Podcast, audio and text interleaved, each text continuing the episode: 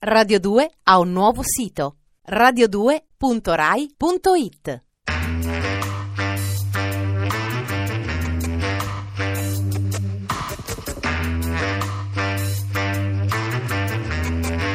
Alle 8 della sera. Il racconto delle cose e dei fatti.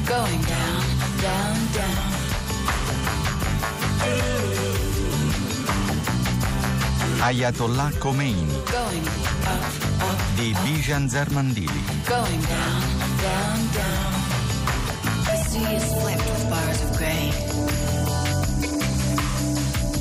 Verso la fine degli anni 70 la situazione iraniana comincia a precipitare e molti avvertono che la disfatta del regime dello Shah è imminente. Si dice che è questione di pochi mesi, forse di pochi giorni addirittura.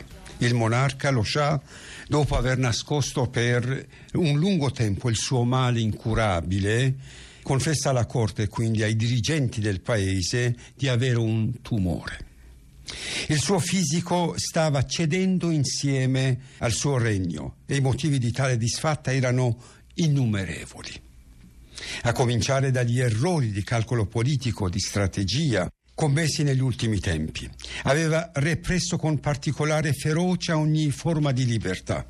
Aveva messo in carcere, aveva ucciso un numero imprecisato di oppositori, facendo alzare il livello delle tensioni sociali in una fase di crisi economica, di grave crisi economica. Aveva costretto all'esilio il carismatico Khomeini. Lo aveva deriso pubblicamente negli articoli dei giornali, pur sapendo il profondo legame degli iraniani con i loro capi religiosi, pur conoscendo il peso che la gerarchia sciita da sempre ha avuto nella società iraniana. I suoi tentativi di recuperare il terreno e concedere alcune libertà democratiche, qualche vantaggio al clero sciita, erano poi risultati tardivi. Lo Shah si era completamente isolato tra il popolo. Cosa ancora più grave per la sua sorte, per la sorte del suo regime, è stata la progressiva defezione dei militari. Sempre di più negli ultimi tempi, durante le manifestazioni di protesta, militari e ufficiali che avevano il compito di proteggere la monarchia e il suo regime, posavano invece per terra la propria arma, staccavano i gradi dalle spalle e si univano ai manifestanti. Lo Shah insomma stava perdendo i suoi gioielli più preziosi. Lo abbandonavano le forze armate, le sue forze armate, per le quali aveva speso miliardi di dollari per ammodernizzarle, per concedere loro i più impensabili privilegi politici e economici. Le cronache di allora dicono che negli ultimi anni, prima della rivoluzione, lo Shah, pur di salvare il suo potere e il trono, lavorava dalle sette del mattino fino a mezzanotte. Non si riposava mai e quando arrivava l'inverno cedeva alle pressioni della regina, la moglie Faradiba, per andare per qualche giorno a riposare e di sciare a San Moritz, in Svizzera. Ma anche lì faceva appena un paio di ore di risalita per chiudersi nuovamente nella sua villa a lavorare ancora per delle ore, per sentire al telefono i suoi consiglieri, per avere il resoconto della giornata politica, per sapere l'andamento economico del mercato iraniano. Dicono che in quel periodo costringeva persino la regina di fare la fila davanti all'impianto di risalita democraticamente, come tutti gli altri sciatori, mentre si sapeva che lo Shah avrebbe potuto permettersi la costruzione di un impianto di risalita riservato solo alla sua famiglia. Poi la scoperta di quel tumore allo stomaco. Lui che aveva sempre vissuto con il culto dell'efficienza fisica, lui che aveva praticato ogni sport, lui che si credeva immortale come gli antichi re mitici persiani. Lo Shah, dopo aver scoperto di avere il cancro, passava ore della sua giornata oppresso, in preda al terrore e al panico con l'angoscia paura di morire in una patria che lo rifiutava. che minacciava di arrestarlo, di processarlo e magari di portarlo davanti ad un plotone di esecuzione. Nei primi di gennaio di quell'anno più di due milioni di iraniani nelle piazze del paese avevano chiesto le dimissioni del primo ministro scelto dallo Shah, Shahpur Bakhtiar, e dell'abdicazione dello stesso Shah. Oramai l'Ayatollah Khomeini era diventato una sorta di ossessione per lo Shah. Forse lo vedeva dappertutto le masse oceaniche che attraversavano le vie e le piazze del paese portavano in alto l'immagine dell'Ayatollah e ripetevano i suoi slogan contro la monarchia. Lo Shah sapeva che in ogni angolo del paese venivano distribuiti i nastri con sermoni infuocati dell'Ayatollah Khomeini in cui sollecitava i fedeli a rimuovere il cancro della monarchia corrotta dal paese una vera e propria ossessione. Quei ragazzi, quei giovani, donne, uomini ammazzati dai suoi militari, dalla sua polizia politica Savak nelle piazze, nelle scuole, nelle università. I loro corpi senza vita venivano coperti dal sudario bianco e nelle bare di legno grezzo sulle spalle dei congiunti, dei compagni. Venivano esibiti da una moschea all'altra fino al cimitero un lutto dopo l'altro e tutto ciò era oramai un incubo per lo Shah e per la sua famiglia reale.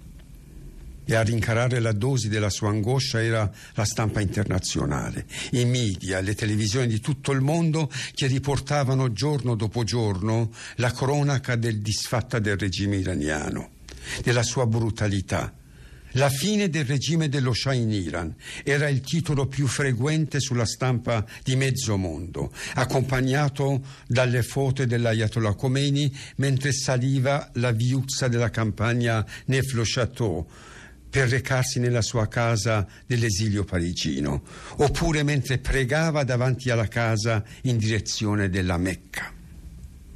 Oramai non bastava neppure far passare l'opposizione per un pugno di gente manipolato dai terroristi, dai comunisti, dagli anarchici e soprattutto dai fanatici mullah superstiziosi. Non bastava organizzare le manifestazioni a favore del regime, di cui si occupava il partito Rastochis. Rastochis in persiano vuol dire la sollevazione. E lo Shah voleva che fosse un partito di sollevazione del popolo anche per dare una parvenza di legalità al proprio regime. Quelle manifestazioni non sollevavano più il morale dello Shah.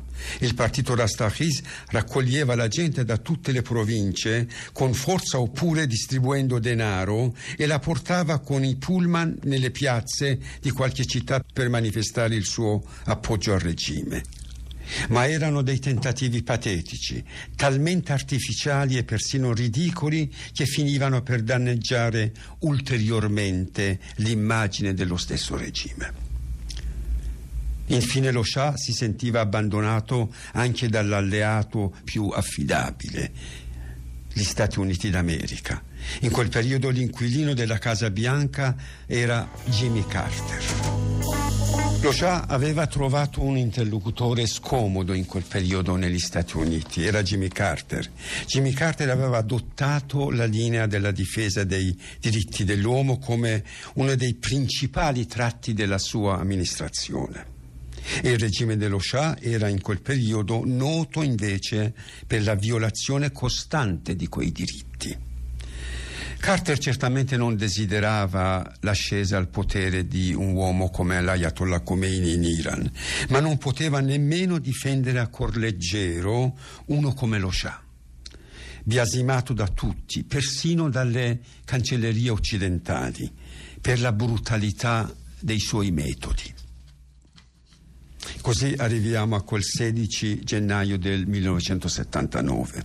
Lo Shah con il suo insopportabile dolore, con la sua paura della morte, malato, abbandonato da tutti, decide di lasciare definitivamente l'Iran.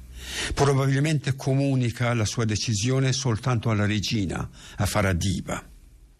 E la bella moglie che lo aveva dato finalmente un erede maschio Tuttora il figlio dello Shah pretende di tornare in Iran e riprendere il regno perduto dal suo padre. Faradiba era la terza moglie dello Shah. Le altre due, Fauzieh, la sorella del re Farouk dell'Egitto, e Sfandiari, Soraya Sfandiari, la donna di cui le cronache di allora dicevano lo Shah fosse davvero molto innamorato, ecco, queste due donne non avevano potuto dare un erede allo Shah. Faradiba sì. Quindi Faradiba era considerata una regina affidabile. Lo Shah dice a sua moglie, alla regina, che voleva lasciare l'Iran. Ci sono comunque pochissime notizie su Cos'è accaduto quella notte tra il 15 e il 16 di gennaio nel palazzo dello Shah a Teheran, durante quella notte prima della sua partenza dall'Iran? Forse i reali hanno preparato le valigie come fanno tutte le persone prima di una partenza così lunga, hanno distrutto, messo al sicuro i documenti con i segreti di oltre 30 anni del regno di Mohammad Reza Pahlavi in Iran, ma sicuramente lo Shah ha salutato gli ultimi cortigiani e si è messo in contatto con il suo amico Anwar el-Sadat, Anwar el-Sadat il presidente egiziano, per chiedere al suo amico di ospitarlo al Cairo. La mattina dopo, il 16 gennaio, la limousine nera reale e la scorta attraversano la pista dell'aeroporto di Teheran, Mehrabat. Questo piccolo corteo delle macchine si ferma a pochi passi dal Boeing dell'Iraneir, fermo sulla pista. Quindi scendono dalla macchina lo Shah e Faradiba e si vede che lui è pallido, visibilmente pallido, visibilmente dimagrito, quasi malfermo sulle sue gambe. Non indossa nemmeno quella sua alta uniforme abituata a portarla durante i viaggi di Stato, ma è in borghese, elegante come sempre. I reali, Faradiba e lo Shah fanno pochi passi verso l'aereo e i documenti filmati dell'epoca mostrano a quel punto un uomo che si avvicina allo Shah. Tenta di baciare la mano del sovrano si vede che i due si scambiano qualche frase. Forse l'uomo, uno degli ultimi fedeli dello Shah, chiede al sovrano di non lasciare il paese, di non lasciare solo chi ancora crede in lui, che crede ancora in monarchia. Lo Shah ha un'espressione grave, i lineamenti del volto sono davvero molto tirati, si vede nel filmato. Si lascia baciare la mano mentre fa un cenno di carezza sulla testa dell'uomo. Poi con passi incerti si avvicina all'aereo e lentamente sale verso il portello. Davanti al portello lo stanno aspettando una hostess e il comandante dell'aereo. Insieme allo Shah sale su quell'aereo, su quel Boeing dell'Iran Air, anche Faradiba. E poco dopo si chiude il portello dell'aereo e sparisce la sagoma dello Shah dalla visione degli agenti che lo avevano accompagnato lì all'aeroporto. Mentre l'aereo riscaldava i motori, il piccolo corteo delle macchine lascia la pista di Mehrabad e l'aereo comincia a prendere quota sulla pista per salire sul cielo della capitale. È difficile immaginare cosa pensava lo Shah in quei momenti, in quei momenti che stava lasciando la sua patria, il suo regno, il suo potere. Forse ha pensato ad una miracolosa guarigione e ha pensato che già un'altra volta aveva dovuto lasciare i suoi palazzi e fuggire a Roma durante il governo di Mossadegh negli anni 50. Invece il destino, ma probabilmente bisognerebbe dire più che il destino, gli agenti della CIA, avevano preparato il terreno per il suo ritorno e gli avevano restituito il regno e il potere ma con molta probabilità lo Shah in quel momento ha pensato che oramai il tempo era scaduto per lui, per il suo potere, per il suo regno, ma doveva rassegnarsi probabilmente anche alla perdita della vita. Insieme a questa triste constatazione forse anche ha pensato a Khomeini.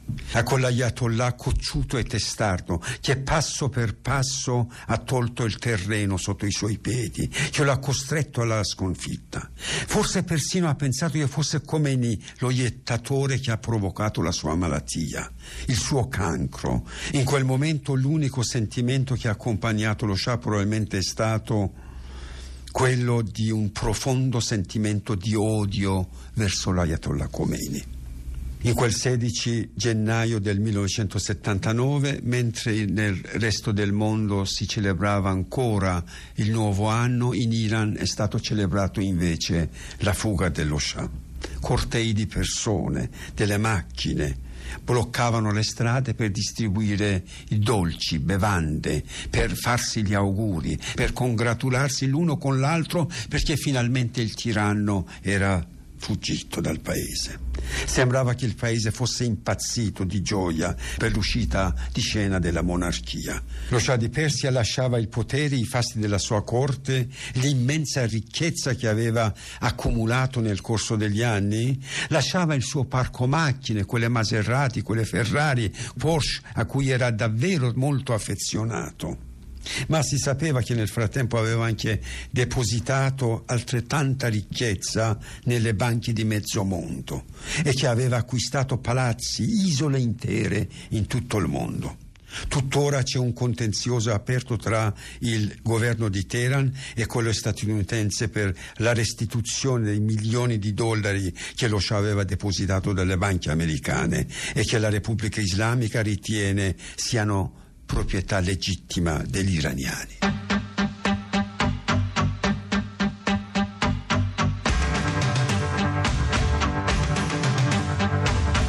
Alle 8 della sera, il racconto delle cose e dei fatti. Ayatollah Khomeini di Bijan Zarmandini. Regia di Giancarlo Simoncelli. Radio 2 ha un nuovo sito radio2.rai.it